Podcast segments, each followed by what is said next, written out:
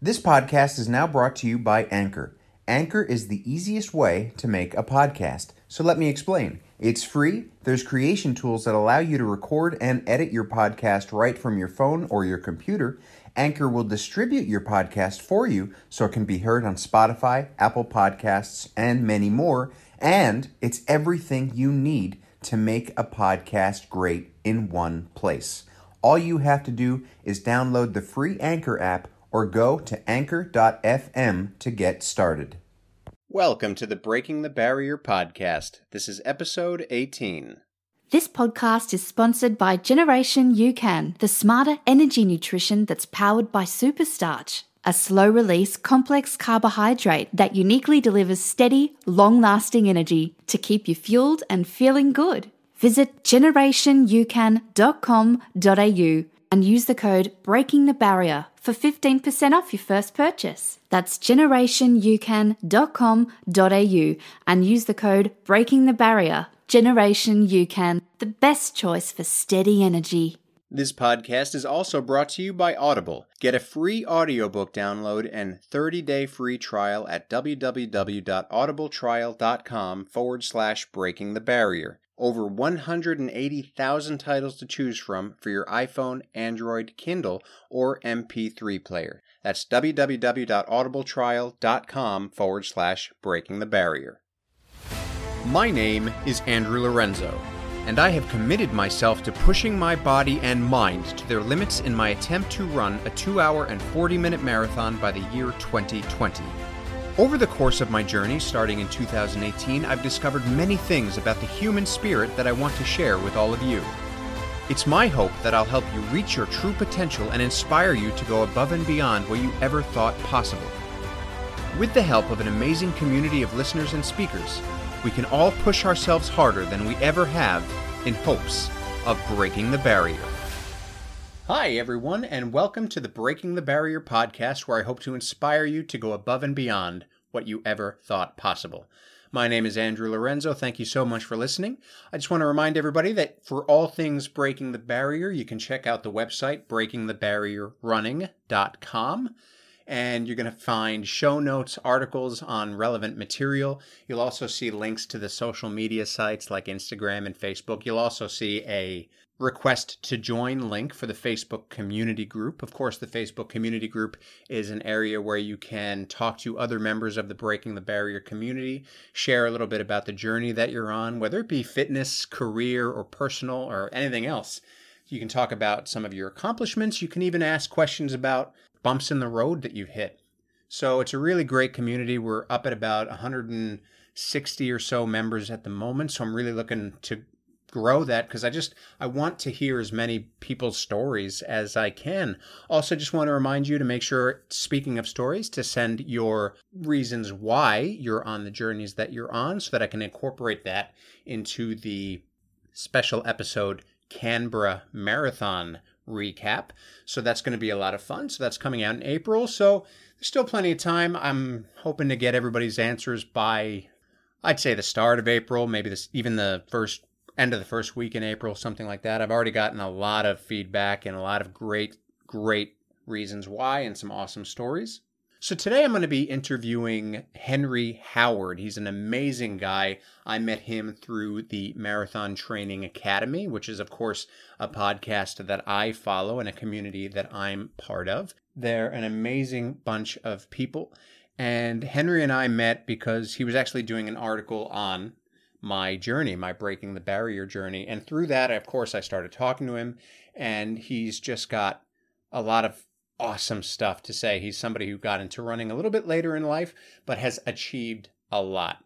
So we'll be talking to him and getting some amazing stories from him and a little bit of knowledge about his journey and, and how he overcomes some of his obstacles. But before that, I want to, of course, as always, give a shout out to some of the amazing members that we have in the Breaking the Barrier community and how they are going above and beyond. So we've got, firstly, we've got Lou, my dad, Lou. He's actually on a journey himself to get a little bit more healthy. So he reached out to me. I mean, you know, him and I talk regularly. He is my dad, after all.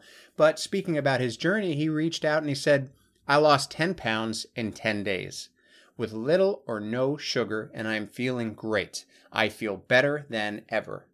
Awesome, Dad. That's amazing. To me, that's really cool because my dad's always been one of those guys who he's not ever been sort of, you know, really unhealthy or anything, but, you know, like a lot of us, he enjoys food and he enjoys, you know, relaxing a little bit. And he was never anybody who really worried about necessarily his diet and fitness. I mean, he keeps in shape because he works really hard. He he works daily. He gets up at like four o'clock in the morning. He he works at a job that he's he's hands on a lot. He owns he owns a gas station, a petrol station, and he's really hands on. So he he moves a lot. He probably takes like twenty thousand steps a day or something. But he never specifically worked on his you know nutrition and fitness. But he's been dialing it down, and to me, it's really amazing to see somebody like that. You know, later in life getting healthy and and reaping the benefits of it so congratulations dad i think that that's really awesome i can't wait to see how far you go and and and i can't wait to see you achieve the goals that you want to achieve chris wrote in the facebook community group yesterday was one of those days where i woke up with my legs sore and not in the best headspace i figured i needed a rest day but as I was making the first coffee of the day, my training schedule caught my eye. I really, really wanted to have a day off. But as the day went on, the stiffness in the leg dissipated, and when I finally hit the track, one of the best runs in weeks, not fast and not pretty, but it felt really, really good. Moral of the story? If in doubt, leave it for a few hours, and it generally comes right keep calm and run.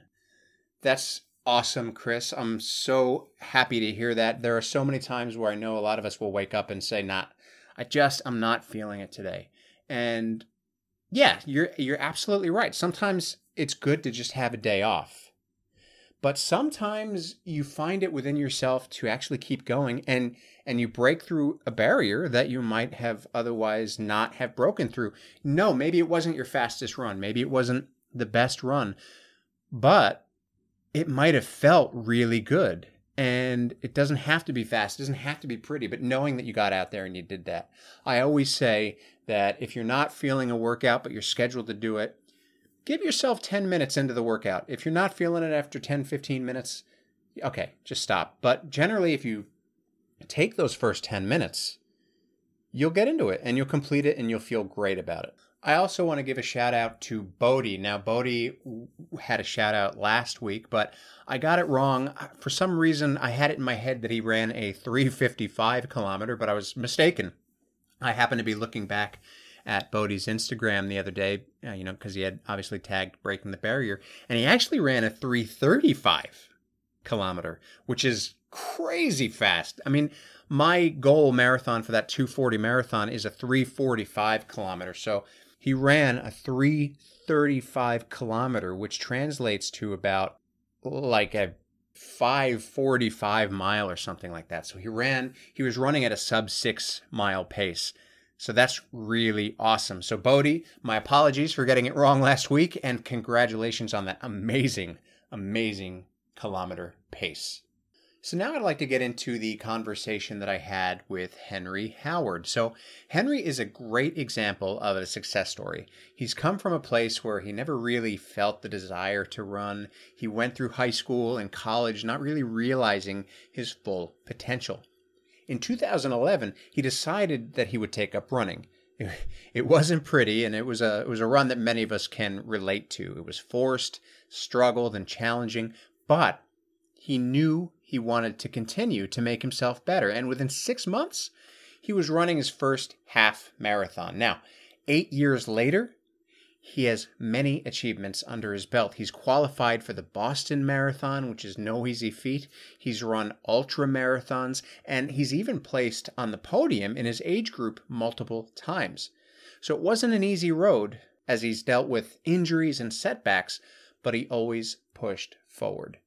Now, I had a really great time interviewing Henry. There were a couple moments where in the Skype call the connection kind of went haywire because, you know, we were speaking at opposite ends of the earth. So I think we did pretty well.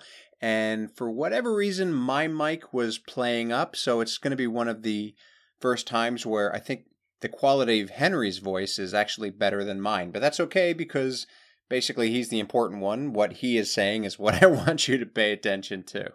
So I really hope that you enjoy my conversation with Henry Howard.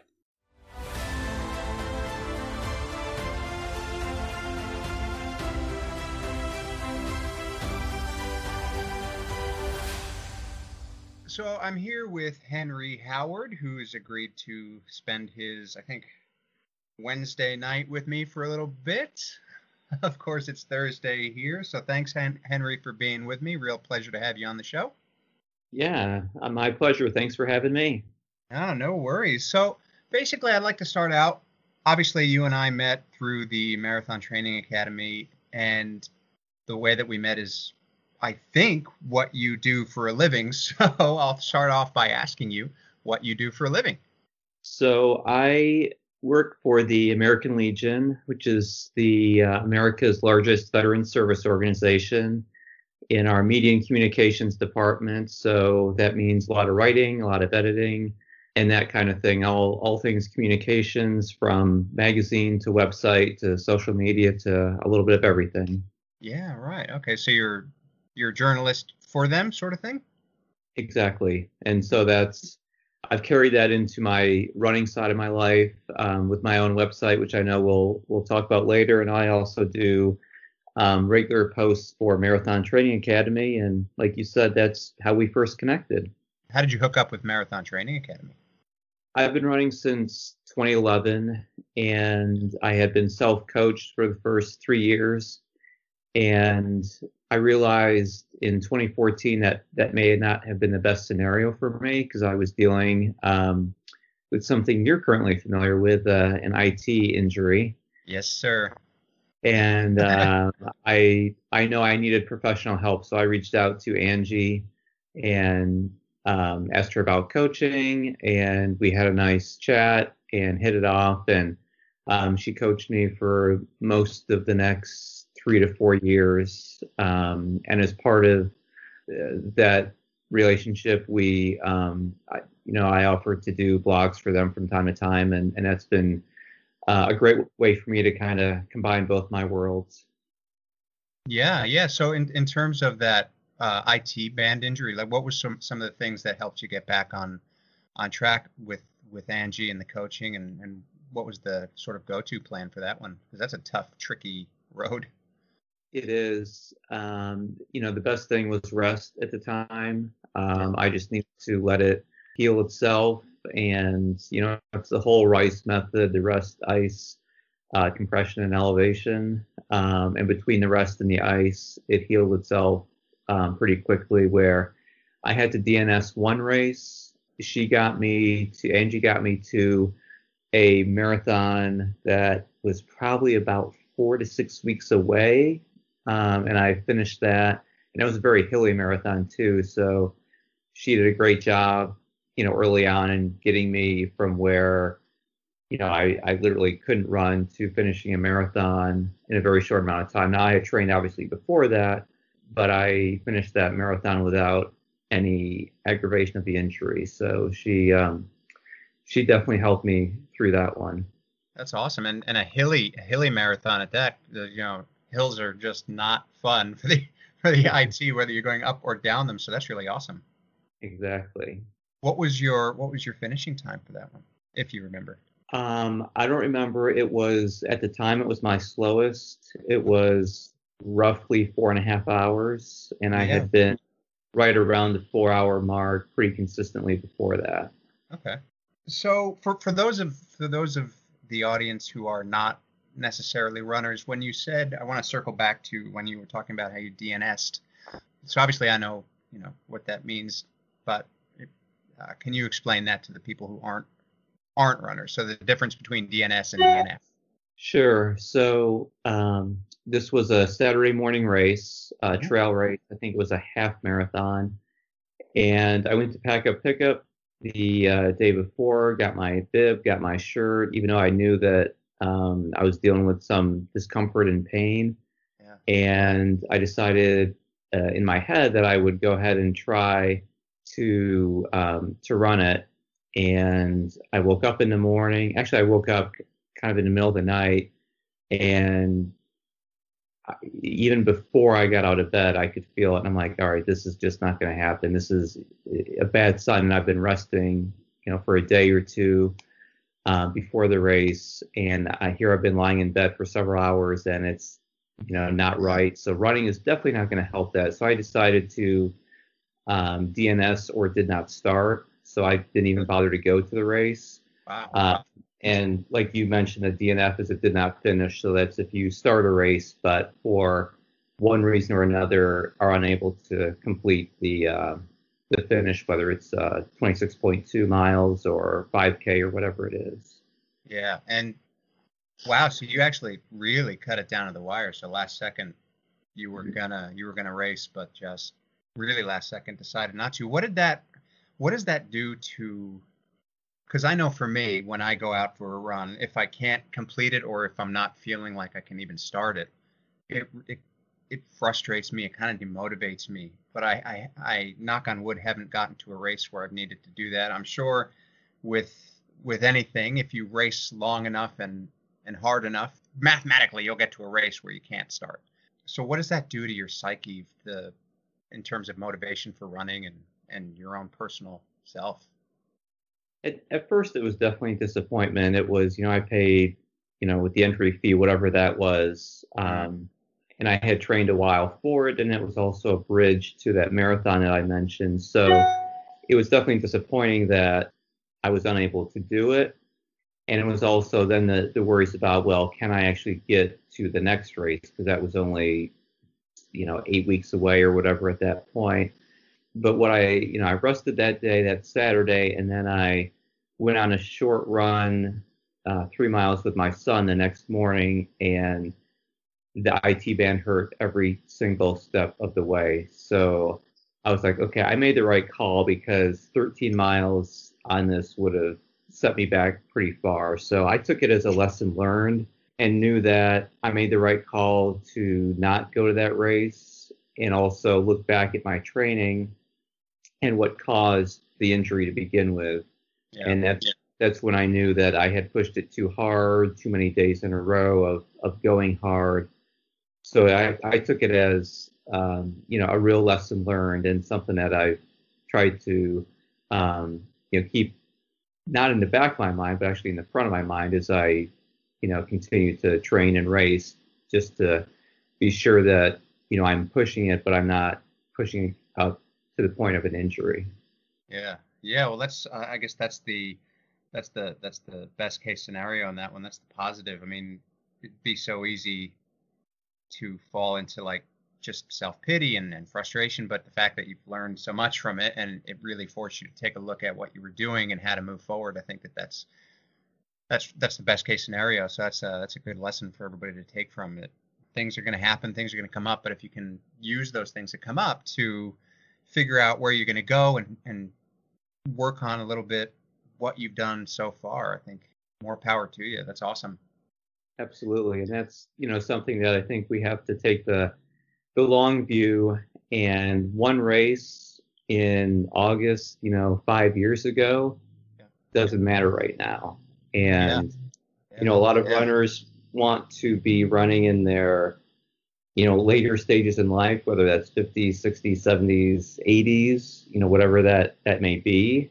And so being able to have that that context and perspective that you know, one one day when you're not going to run and then uh, run a race and then healing yourself so that you can come back healthy and, and have that um, that long view that I'm going to be doing this for a long time and get a lot of enjoyment out of the longevity rather than just one random race.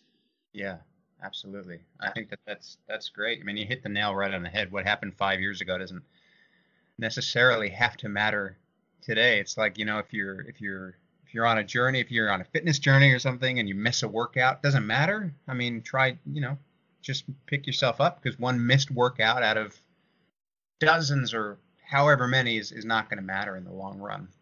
As long as you don't string together a bunch of missed workouts because of silly decisions or or not taking a look at, you know, what needs to change. Exactly. So you, you've come a long way really since then as well. I guess since you started running, I mean, you've you've done some amazing things. You qualified for Boston. From what I understand, you weren't necessarily a runner, and even your first runs, they weren't. You know, they were they were they were first runs. Everybody has those first runs where you make it a mile or two miles, and you just kind of hate it, but you continue off anyway because there's something about running that just is so addicting. Right, right. So from from the starting point, from say your first run to to now, I mean you've, you've finished on the podium, you've run ultra marathons, you've qualified for Boston. How how did that sort of change come about? I mean, obviously with the uh, the coaching and everything from the Marathon Training Academy and Angie, which would have really propelled you. But what what were the steps sort of that you took, and why do you think that you were able to make such a, a big change from beginner newbie runner to serious athlete, amazing runner? Well, thank you for that. I, I appreciate that. Um, the you know I, I started out um, with the goal. It was literally a bucket list goal that I had written down on a piece of paper, among other things, to finish a marathon. After I had, after my kids had gotten to the point where they were old enough to kind of fend for themselves, and I had more free time, I decided if I'm ever gonna run this marathon, I I better start actually running. And so I went ahead and I, you know, bought my running shoes and one spring day headed out um, down the street and did this. It's about a one and a half mile loop and stopped three times and puked in the driveway when I got home and thought I was going to die. So not the best start, but you know, I had that I had that dream, I had that wish to, you know, get to the finish line at a marathon and so then I, so what I did was I I really figured that I probably gotten more out of shape than I thought I had. And hmm. so at about the same time, one of my friends from college on Facebook started po- posting every night, we work out number 27 done, we work out number 28 done. And okay. so I asked him okay. what that was, and he goes, "Oh, it's just this, you know, thing on the Wii, and it you do exercises, and it, you know, works on your cardiovascular and that kind of thing, and it you know, you can kind of go at your own pace. And I thought, huh, that that actually sounds like a really good idea. So I started that and went through. I think it was like a six week program, and uh, just I I thought that if I was able to, you know, build up my conditioning a little bit, then I might be able to have a better experience running. And so I did that for six weeks, then put the running shoes back on, did that same loop, and didn't stop. And when I got back, I was actually like, okay, I think, I think this can happen now. And so I, um, you know, proceeded to continue running, and you know, my I got faster, and I did a, a 5K about six weeks after that, I think it was. Um, finished and felt good. Uh, that fall, I did a half marathon, yep. and yep. Um, didn't quite get the time I wanted, um, but it, it, was definitely a positive experience. And so I set my goal for uh, uh, the following fall to run that marathon, and I was able to do that. And you know, then I was like, okay, well, what else is next? Because you know, now I can cross that off the bucket list, but now that I've been running for a year and a half, what else is there? And I didn't quite complete my time goal. So my next, um, you know, goal was to to break four hours, and that was what I wanted to do, which I didn't do in my next race, but I think I beat four hours in my third marathon. And so I just I just kept moving um, moving the goal line. You know, I, I passed that goal and then I said, okay, you know, I want to do this, I want to do this, and I just kept moving um, the goal line so that I would always have goals that I've been shooting for. So, you know, eventually, uh, you know, through Angie's help, I was able to get uh, a Boston qualifier. Um, didn't get into the race the first time uh, that I qualified, but uh, last year when I qualified for the second time, the time was good enough to uh, get me in. So uh, this April I will be toeing the line at Boston. Nice. So yeah, the Boston qualifying times they're kind of um, they, they, they pull a fast one. It, I'm not sure what the word I'm looking for is, but you can qualify for Boston. But if you get a Boston qualifying time, it's not really qualifying for Boston because you have to reach the time with X amount of time as a cushion, don't you? Right. So um, they only have so many spots, mm. and they have elite athletes, and they have um, those who raise money for charity, and then they um, do it in such a way that if you beat your qualifying time by your age group, um, I think it starts out at 20 minutes, yep. then you're in, and then they kind of winnow it down from there. And so recently you've had to beat your goal or your qualifying time by this last year was over five minutes. So, like you said, it's not enough just to beat it. You've got to be among the fastest of of the really fast ones in your age group to to meet that time. Yeah, yeah, right. So take a listen, everybody, trying to qualify for Boston.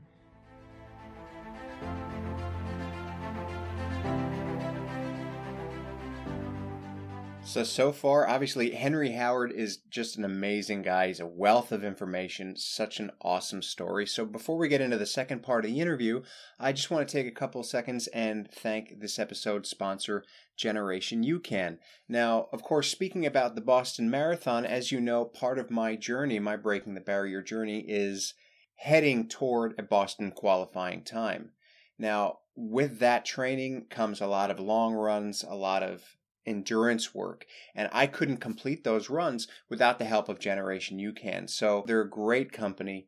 They have clean and natural products, anywhere from snack bars to their protein enriched powder to their electrolyte drinks and everything in between. I use personally their snack bars on my long run, so I love the chocolate peanut butter flavor. And I'll have about half of those bars, maybe anywhere from 10 to 15 miles into my run. So, anywhere from about an hour and 20 to an hour and 45 minutes into my run, I'll, I'll have half a bar and it'll sustain me really, really well. Before my long runs, about an hour before my long runs, I'll have the protein enriched powder and I'll mix that with some chia seeds and some water and I'll just eat it like a gel, like a pudding and it just it gives me the energy that I need to make sure that I can go as strong as I can on my runs. So if you want to try to get in on the action, you can visit generationucan.com.au and use the code Breaking the Barrier for 15% off your first purchase. Breaking the Barrier is one word. And I really highly recommend their sample pack. They have a great sample pack that can just get you going and you can see what works for you. And again, if you're interested, and more information, just reach out to me and I'll tell you a little bit more about the product and how it helps me. So again, that's generationucan.com.au and use the code Breaking the Barrier for 15% off your first purchase. So now let's get into the second part of my interview with Henry Howard.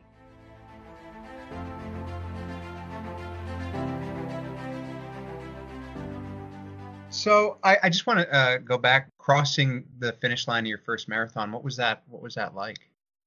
You know, it was a really special feeling. It was the Indianapolis, Indianapolis Monumental, which is an hour from my house, and it's a very flat course. Mm-hmm. So it was a good first marathon to do, and it was a it was a it was in the fall um, here, so it was a cool day so it was definitely uh, it wasn't challenging because of the winter conditions or fall conditions, but it was uh, a long time to be out there in, in the in the cold for the first time.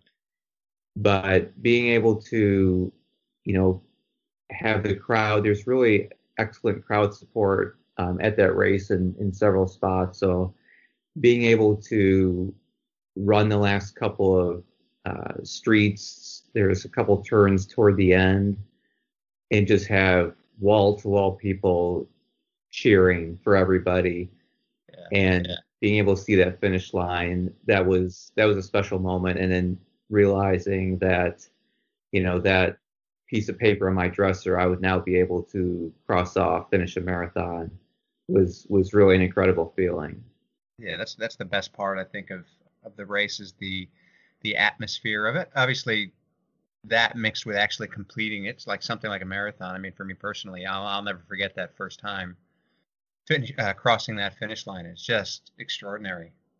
Now, going back, I want to circle back. You said something that I, I thought was was interesting. You called it moving your goal line. I think I have an idea of what that means. I mean, you sort of explained it a little bit, but what really, what what does moving your goal line mean for you, and how, how does that benefit you in terms of what you're wanting to do? I'm very goal oriented, and I think that works well with running in that I'm not necessarily going to be motivated by just getting up every day and putting on my gear and going out for four miles, five miles, six miles, whatever it is. You know, I need something on that calendar that I'm shooting for, something that, um, in some cases, something that scares me, and I want, you know, something on that calendar that I'm aiming for. That that's going to help me stick to my training program. That's going to help me go out and, you know, s- stick to the plan for that day, whether it's you know intervals and going hard, or if it's just taking it, you know, an easy run, Yeah. making those e- easy days easy. Um, yesterday I had um, six easy miles, and you know it. I was on the treadmill, and you know I get to mile three, and it's like, how much longer am I going to have to be on on on this thing? And you, you kind of think about, you know, these miles that I'm putting in now, they won't help me get through my life today. They won't help me tomorrow. But these, plus what I do tomorrow, exercise wise, plus what I do the next day, plus all these other days, that's building toward, you know, my goal races and what I want to accomplish. And being able to, you know, again, it's taking that long view and seeing, you know, how all these pieces will fit together. Um, you know, because that that last half on the treadmill, that sometimes that sucks, and it's the longest half hour um, that you'll experience. But being able to understand that that's the work you put in, and then you get the payoff sometime later. Yeah, there's something funny about the treadmill. You can be like for me personally, I, I can be running on the treadmill at a slower pace than when I run outside, but damn, it's hard. but yeah, I, I think that there's something to that. I mean, with all the really successful people that I've talked to, you're in really good company because it's it's all about stringing those little things that you're doing, or the you know, or the big things that you're doing, but stringing them enough of them together into a bigger picture that really really gets you gets you to where you want to go. So it's not necessarily what you're doing that moment, but you string that moment with another moment and then more moments after that, and that's what that's what's going to get you to where you got to go. Exactly. Now, again, circling back to finishing marathons. So obviously you've had some podium finishes in, in your age group and in some of the races and everything. Compared to finishing a race, as opposed to finishing a race knowing that you're a podium finisher, what's that like for Henry? What's that like to finish a race on the podium? I mean, it, it is really special. It, it's not something that, you know, when I cross the line, I necessarily know. Yeah. But, and I don't go into the race, you know, thinking, oh, I've got a shot at the podium. I, I don't know who else is there. Um, And I, I want to, you know, my opponent in the race is me. And it's, depending on the race, it's, you know, uh, trying to set a PR or maybe setting a new distance or, you know, whatever my, you know, maybe it's a time, whatever my personal goal for that race is. Mm. I'm not going to worry about anybody else in that field because I can't control what they do. I can control what I can do. And, you know, if I'm fortunate to, enough to land on the podium, awesome. If I'm fortunate enough to PR, awesome.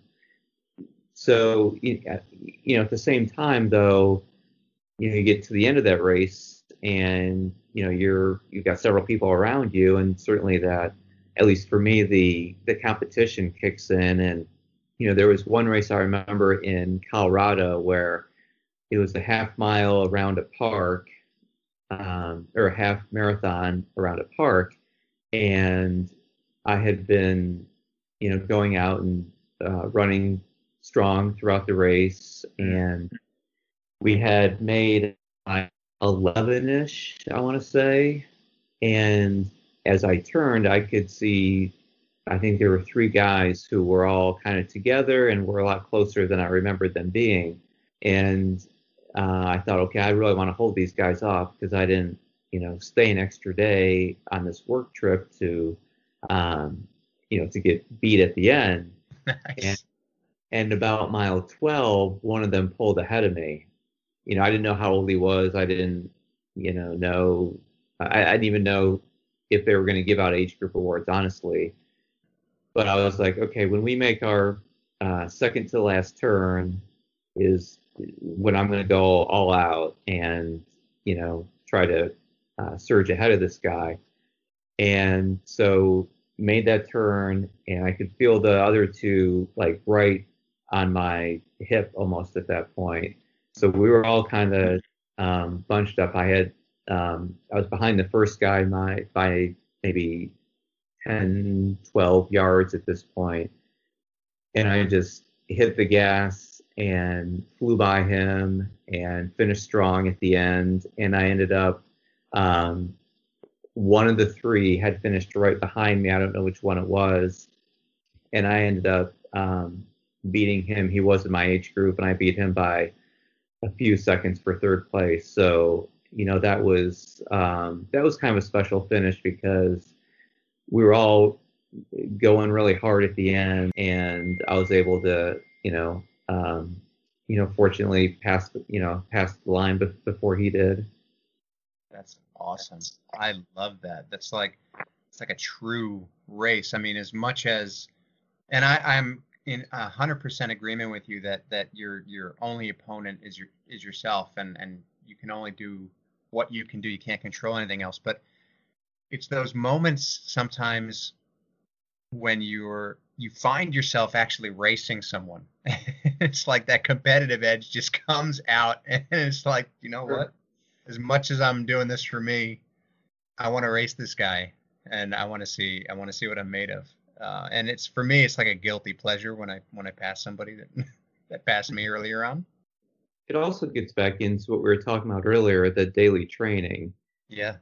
So you know, where did that two seconds come from? Was that because I did 98% of the workouts that were prescribed and you know maybe he did 90 you know is it because i committed to core work um, is it because I had, you know, done more hill repeats? You know, there was there was something there that paid off at the end, and yeah. so you know that also yeah. also drives me that yeah, you know, this this treadmill workout is going to suck, or oh man, it's it's late. I'd rather you know uh, lay on the couch than do a core workout. But you know, knowing that what you put into it, you'll get out of it race time, you know, is a motivator for, um, you know, for me to be able to have that performance that, you know, I can be really proud of at the end. And that comes through all the training. Yeah.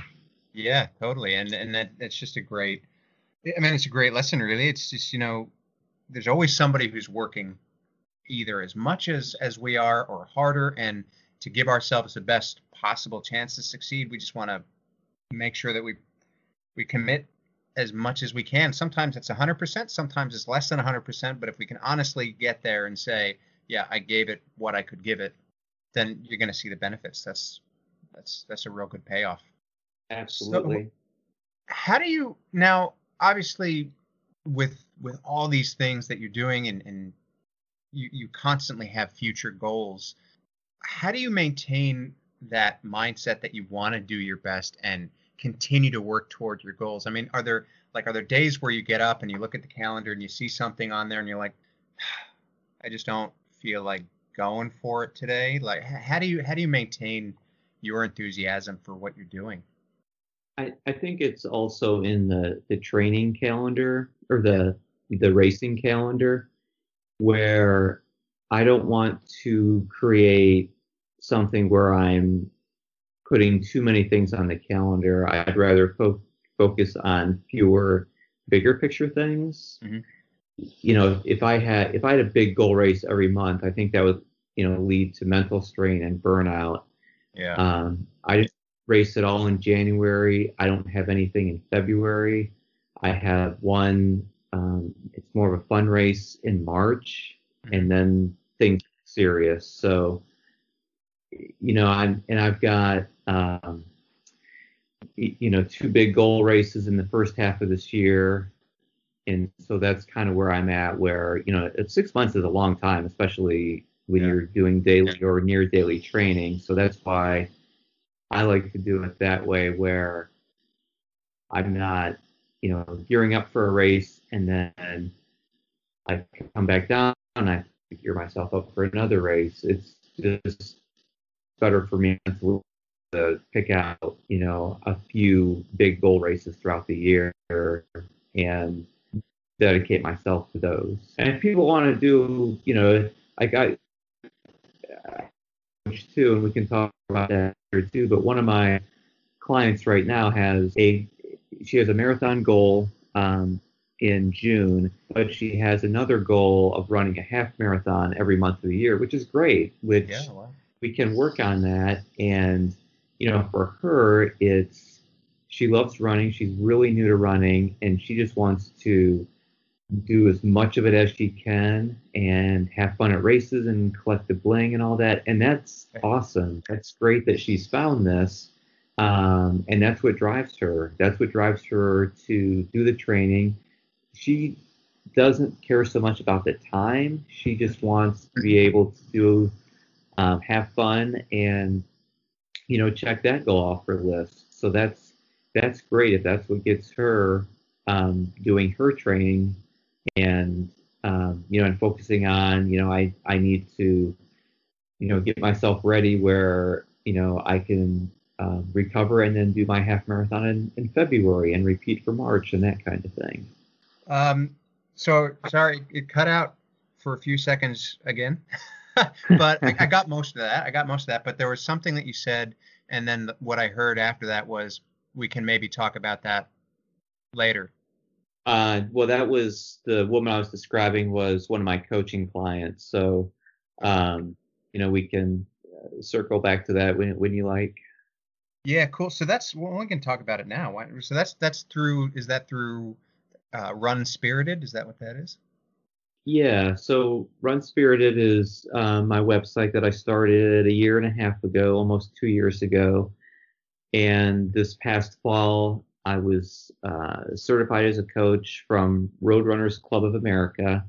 Okay. And I've been working, before I was certified, I was working with um, several of my friends who were runners who had all different goals. And I started on that route because I've really felt like I've learned a lot from Marathon Training Academy, Angie specifically, and just as I've experienced highs and lows and you know advanced from um, you know being a, a non-runner to um, to the things I've been able to to do as a runner, and so I, I wanted to you know be able to give back and and help others who are looking you know for whatever goal that may be, whether it's a run their first marathon or a 5k PR or a half marathon every month, you know that kind of thing, and um, you know being able to see my athletes meet their goals is even better than when I meet one of my goals. It's been yeah, wow. It's been great to see, you know, each of them last year um, you know, set PRs and I was incredibly happy to see that. Yeah, yeah, that's awesome. So that's like seriously paying it forward. Nice, nice work.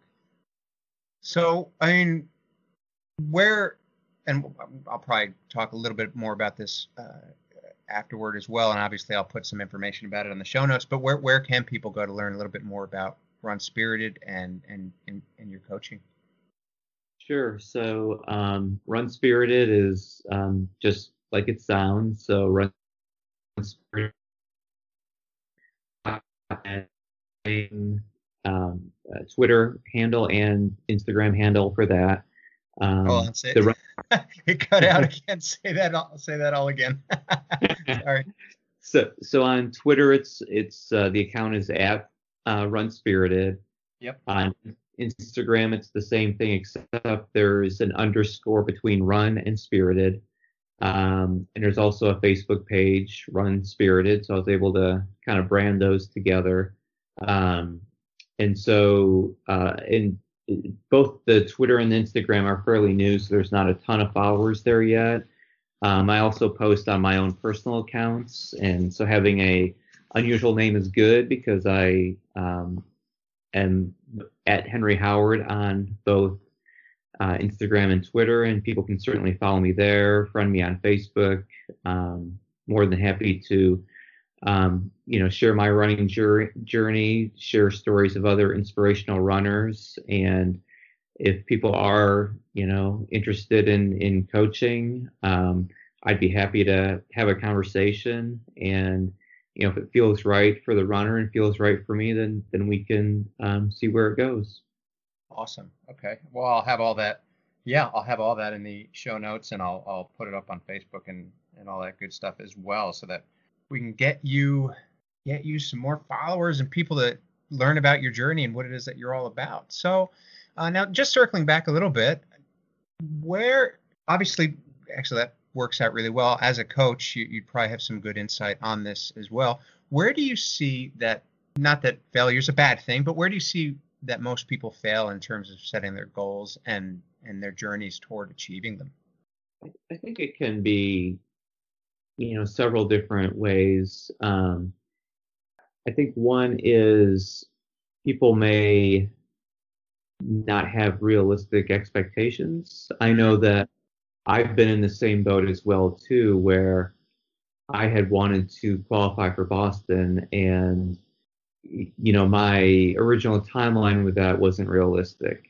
I really I, I improved my marathon times early on, but not to the degree that I thought.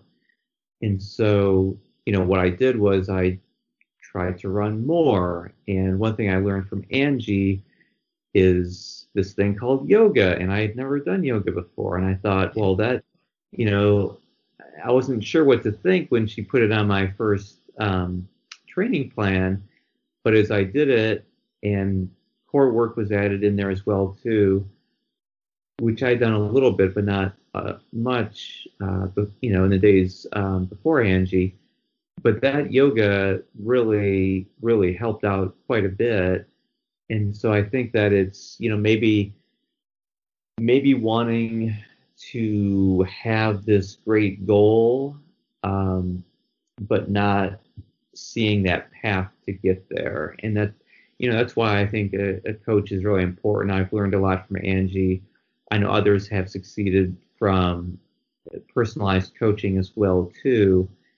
Um, anyone can download a training plan and follow it, but having a coach who understands you and can see, you know, why or what the athlete needs to do in order to meet his or her goal and understanding how that goal translates to their experience, their you know their fitness level, all these kind of things, and be able to um, you know help the athlete get there. That, that's where I you know to answer your question, that's having the goal match the the path to get you there. I mm-hmm. think is is one uh, one big thing that um, leads to um, the F word that you mentioned yeah.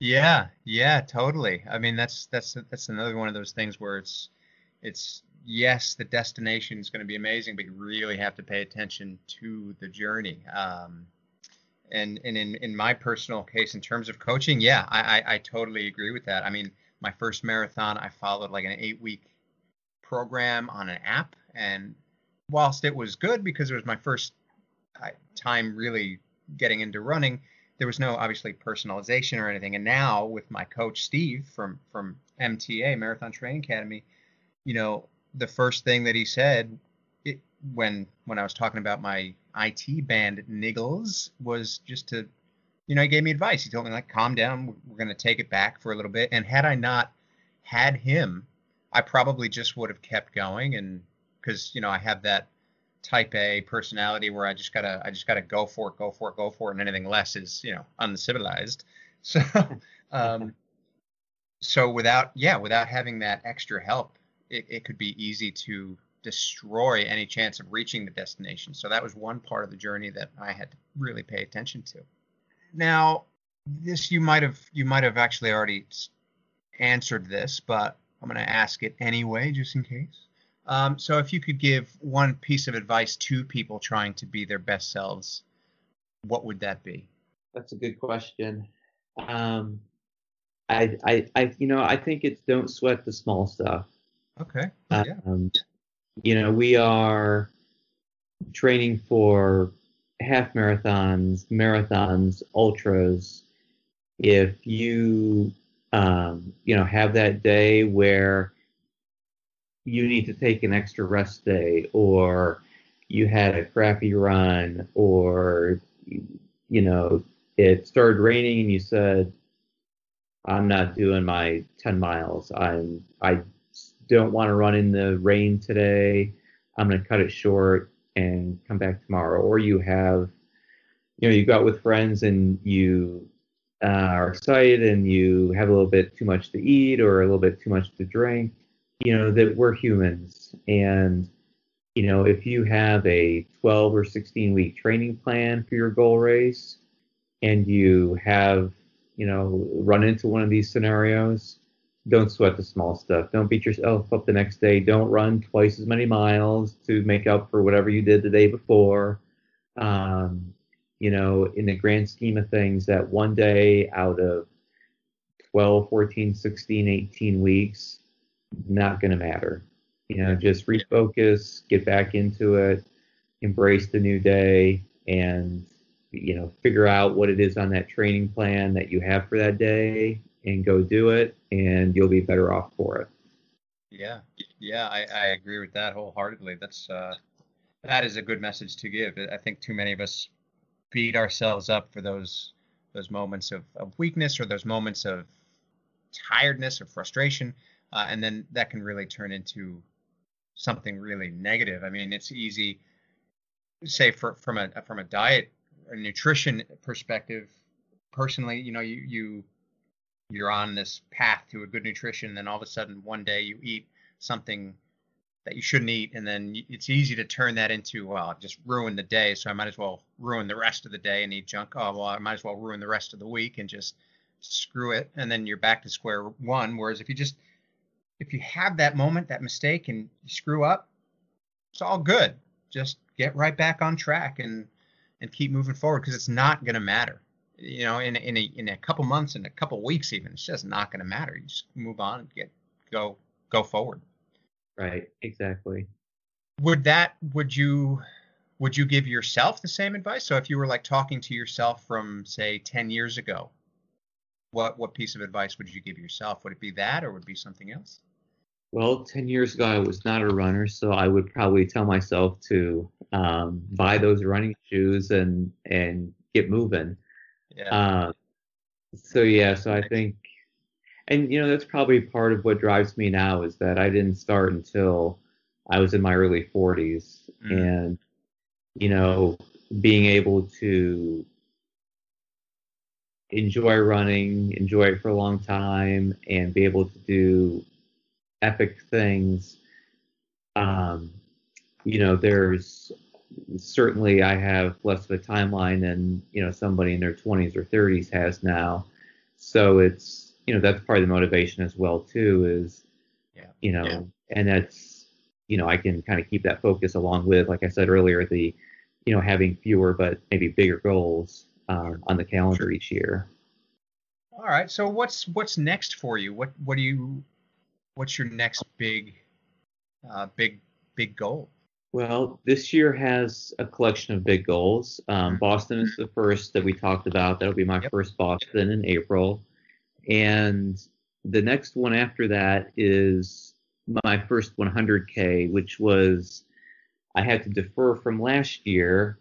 I was training up last year to do my first 100K when four days before the race, I had emergency abdominal surgery. And so I texted the race director from my hospital bed and said, um, "Hey, this is what's going on. Can I um, get a deferral till, until next year, into 2019?" And she said, "Absolutely." And so in May, uh, roughly four weeks after Boston, I will be running the Ultra Race of Champions here in Virginia, and that'll be my first 100K. So that's something I'm really looking forward to, and I really appreciate the race director who uh, allowed me to, um, you know, really on the eve of her race, uh, four Yeah. days before a race is, you know, uh, a lot of things are going on for a race director, and she was able to defer that um, without even thinking twice about it. So I am really looking forward to going back and, and finishing that race this year. It, it amazes me how much goes into a race and just how much these the volunteers and the people that set it up how much they do. And the, and the fact that that you know she was able to to to cater for you that's that's really awesome. I mean they really do go above and beyond don't they? Oh, absolutely. And you know, there's um, there's great races that are both road races and trail races, um, and they're both you know outstanding communities. And you, you know that's something that you know I've had the opportunity to volunteer at a couple races, and you know hats off to the people who do that because they're out there longer than a lot of the runners in most cases yeah you know, they're manning an aid station or handing out water or you know sitting in a place you know for hours on end telling runners go that way don't go that way um, you know the volunteers are you know uh, the more we can verbally thank them as we go by you know the more likely they're going to be there next time when there's another race Yeah, yeah, I totally agree. Matter of fact, I touched on that in one of the last episodes. It's just uh, at my at my 10k race a couple weeks ago. It was just you know it was warm, it was sunny, and, and most of the volunteers were just standing out there. They don't have shade. They're just they're they're they're out there for hours, and they have the energy to constantly cheer you on. I'm sure a lot of them get hoarse at the end of the. uh, they lose their voices, I'm sure, but yeah, yeah, really amazing people. absolutely What was the recovery like? So I, I I didn't know that, the, that there was a surgery. What was the recovery like in terms of running and in terms of getting back into your your your routine a little bit after that? Um, you know, it was it was something where I was, um, you know, literally on the morning of the race, Mm. instead of running through the mountains of Virginia, I was pushing my IV cart around the fifth floor of the hospital wing, Uh-huh. and I was, uh, you know, they the nurses were great and told me, you know, the more you walk and the more you, you know, sit up and and don't lie down, the faster you're going to heal. And so I was up every, I think I was up every hour or hour and a half, and I would just, you know, unplug and walk. And I was doing, um, by the time I left the hospital, I think I was doing about eight to 10,000 steps a day. Wow. Um, and so I was banned from anything other than walking Mm. For two-ish weeks. Actually, no, it was longer than that. Um, probably four weeks. And so I, I constantly walked around my neighborhood, and I, you know, that's not going to build me up to be a runner, but it was, it was helping me heal.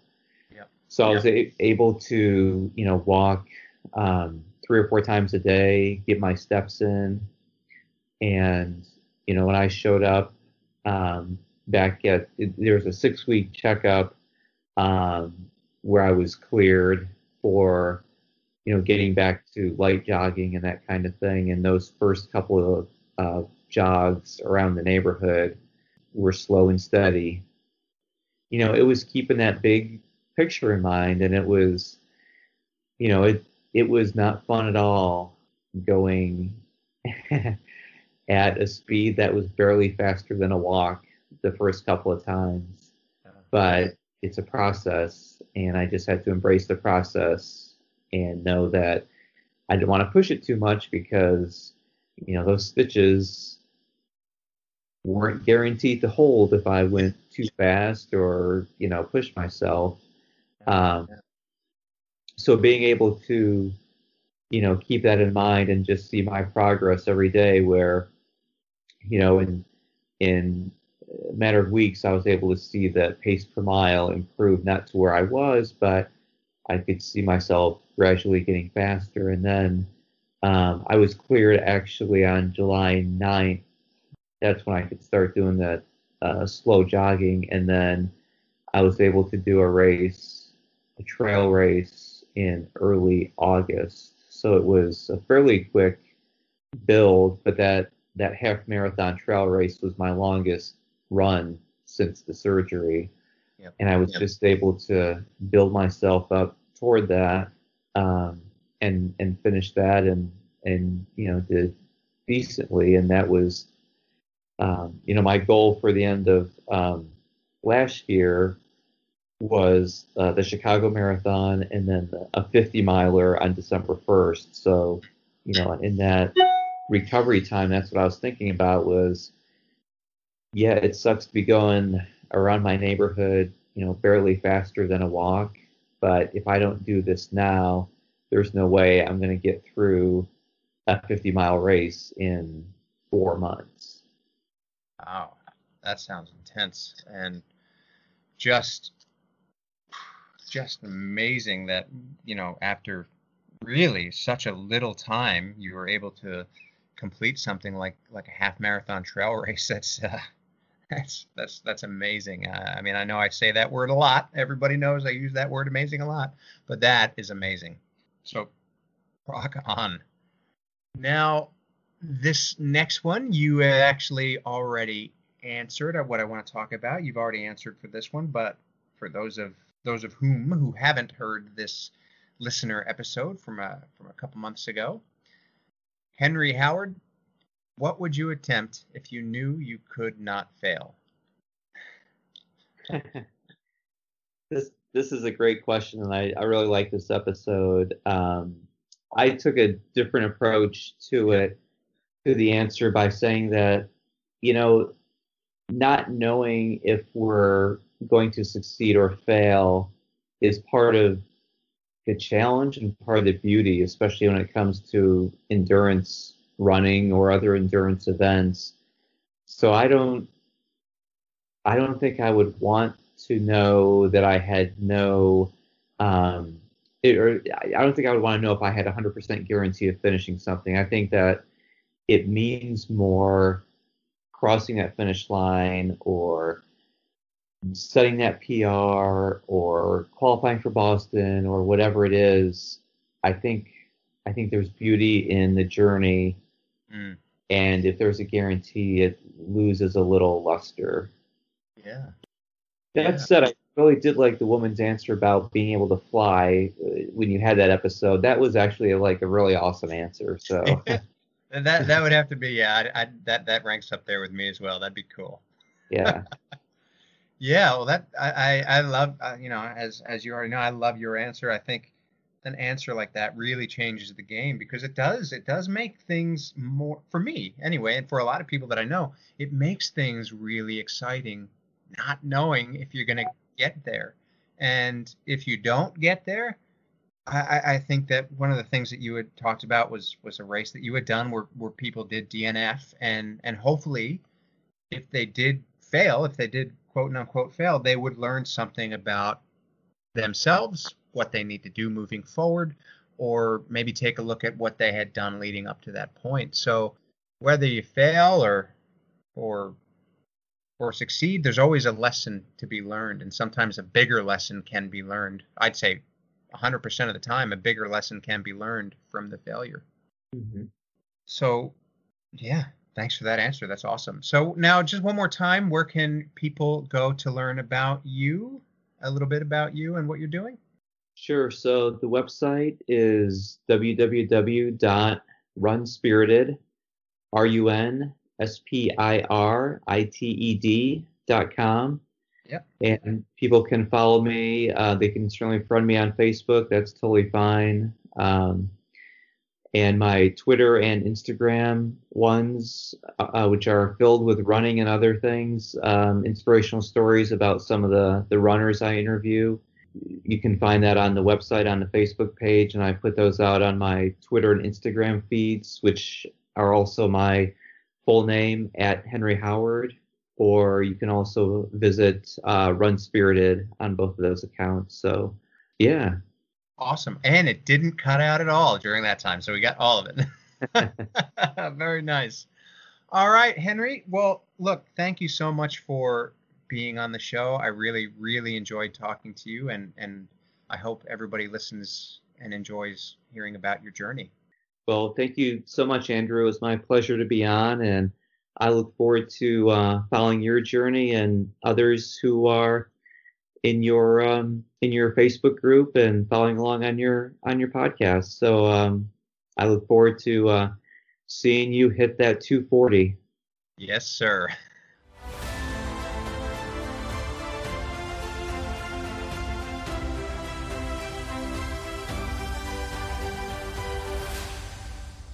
So I want to thank you, Henry Howard, again so much for being on the podcast. It was an absolute pleasure talking to you.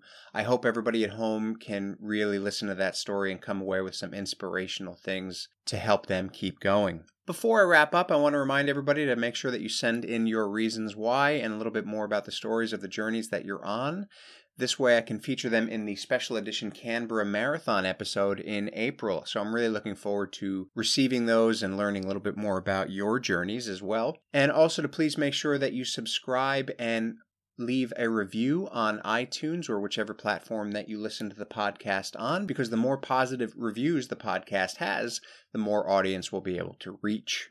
I also want to thank this episode's sponsor, Audible. For the listeners of the Breaking the Barrier podcast, Audible is offering a free audiobook download with a free 30 day trial to give you the opportunity to check out their service. Now, obviously, Henry and I spoke a little bit about injury today. So, one of the books that I'd like to recommend that I think would be a great addition to any library, and what better way to use your free audiobook download on, is a book called Run for Your Life.